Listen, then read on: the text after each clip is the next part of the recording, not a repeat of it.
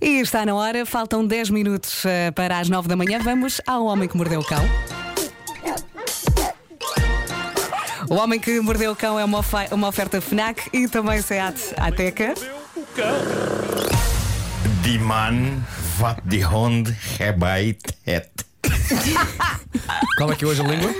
Afrikaans. Muito bem. Afrikaans. Ah, bom, ah, título deste episódio: O Natal é genital num matagal onde há muita normal. Muito visual Rimou. esse título. Pois foi, pois foi. Eu sinto que o Natal está a arrancar mais cedo este ano para algumas pessoas. Eu ontem cruzei com uma notícia sobre uma vila, já não me lembro bem onde, talvez Itália. Isto é para, se ver o, o quão exata é esta rubrica. eh, e a Eu não sei se que era é uma vila, se era uma aldeia. Não sei, não sei. Não. Se era Itália, se era o Paquistão. Houve uma vila que decidiu ligar já as luzes de Natal e ainda não Sim. acabámos outubro. Ahm, li também que a famosa cadeia de rádios britânica Heart decidiu adiantar a abertura da sua web radio de canções de Natal e, portanto, já só falta Vasco Palmeirinho criar a sua música de Natal deste Ai, ai. ano. Vasco, avança, força. Está feita, estaríamos amanhã. Ok, Apontado. Brincar. claro. Fake news. Mas eu percebo o adiantamento do Natal. Este ano está a ser um pesadelo para a humanidade e eu acho que as pessoas querem desesperadamente agarrar-se a algo que É lhes lembre tempos menos complicados e mais Mas é inocentes. verdade.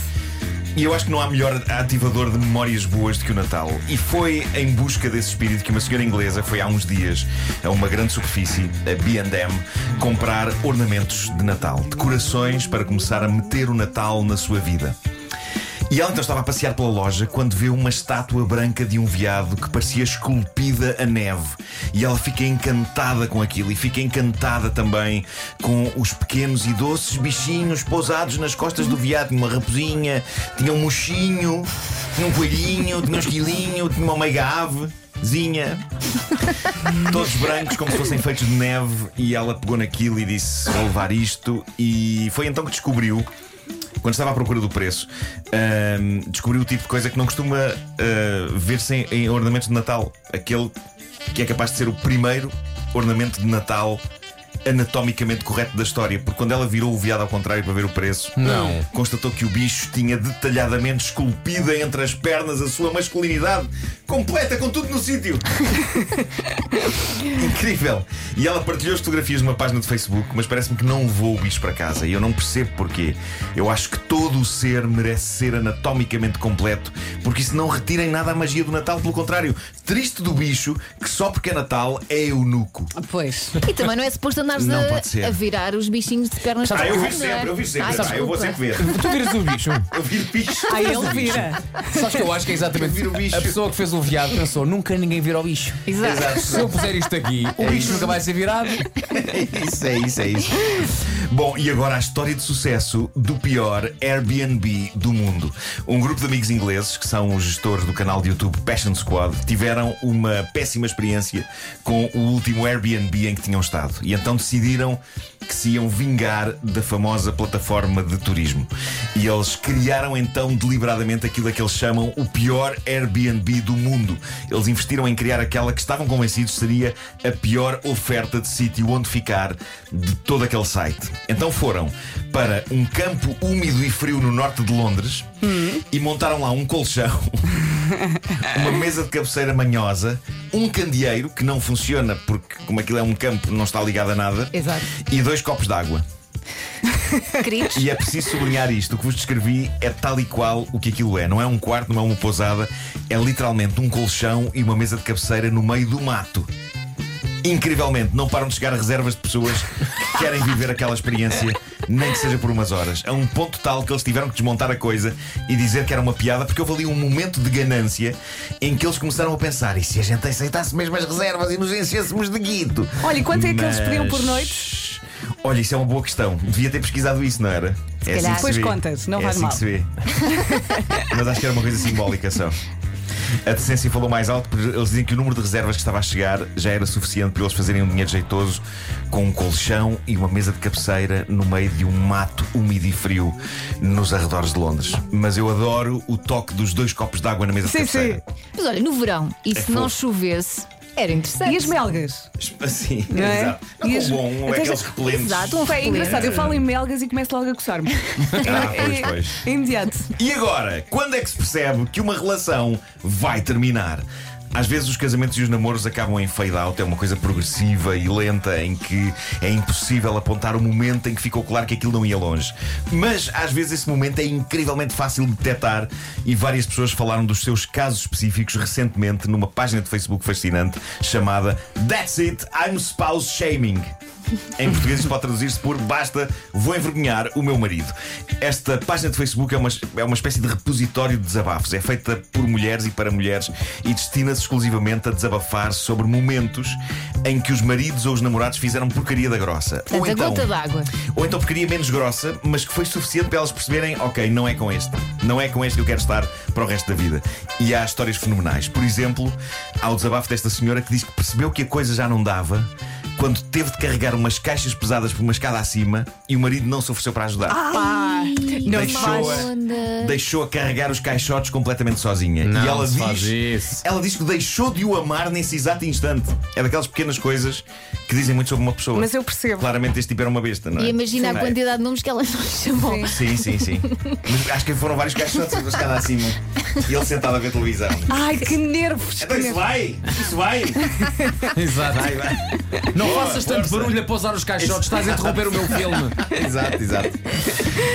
Ah, mas há mais. Há a senhora que diz que percebeu que o casamento dela tinha acabado quando descobriu que o marido atraía com a melhor amiga dela de infância. E não só atraiu com esta mulher, de quem ela era amiga há 25 anos, como ainda a engravidou. Sim, eu, eu diria que no que toca a momentos em que se percebe que a coisa acabou, descobrir que o marido tem um caso com a melhor amiga e vem aí um bebê a caminho. É de ser um top. sinal bastante forte. Top. Isso é caso É para um dar sinal cabo bastante dele. forte. Mas também se andavam na brincadeira, a probabilidade disso acontecer. Pois, não é? pois, pois, pois.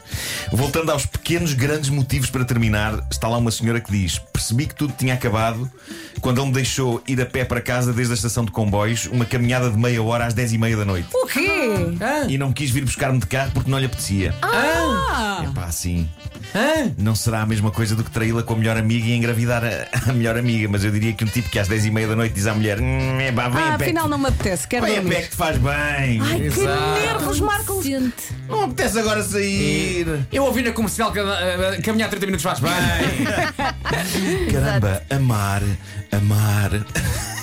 Amar é sair às 10 e meia da noite Que nervos. para ir buscar a pessoa amada. Que nervos! Isto não é definitivamente amar, é ser uma besta, não é? Claro. Mas a besta que merece a coroa é a que está no caso seguinte. É o caso de uma senhora que percebeu que a relação dela não ia a lado nenhum no dia mais feliz da vida dela. E que supostamente deveria ser o dia mais feliz da vida do marido também. A senhora diz que estava em trabalho de parto. Iam ter o primeiro filho. E ela estava a gritar, porque às vezes é preciso gritar, não é? Eu- Claro. Sim. Eu, nunca dei à luz uma criança e não creio que vá dar. Mas acho que é coisa para doer. E penso um que gritar faz parte da experiência. É, e o que liberta. aconteceu, o que aconteceu e que mostrou à senhora que aquilo só podia acabar é que quando ela começou a gritar, a reação do marido foi: "Shh, tem pá, cala-te, que figura. Jura? E ela diz que nesse momento teve uma epifania e percebeu que ia criar o bebê sozinha, porque Claro. merecia melhor do que aquilo. Mas ainda estiveram juntos mais um ano, só que ela diz que o momento escala-te do parto foi o ponto de viragem e de certeza. E eu pergunto: mas quem são estas pessoas? Quem são? É verdade. E como é que tiveram direito a ser amadas por alguém? Exato. Ai, o caracinhas, pá! Ai, o caracinhas! Se calhar no início não eram assim. Não, não, não, não. E depois. Se calhar, Não, se não. venderam-se bem. É isso, disfarçaram muito bem. E depois já está tudo ajeitadinho, pensaram: hum, agora posso ser uma besta. Eu acho que as mulheres ficaram um bocadinho enervadas com esta última história. sim. Principalmente com esta última. Sim. Ora bem, já está, não já? O Homem que Mordeu o Cão foi uma oferta FNAC. Chega primeiro às novidades e foi também uma oferta SEAT Ateca. Vamos pôr os nervos de lado. Pode ser?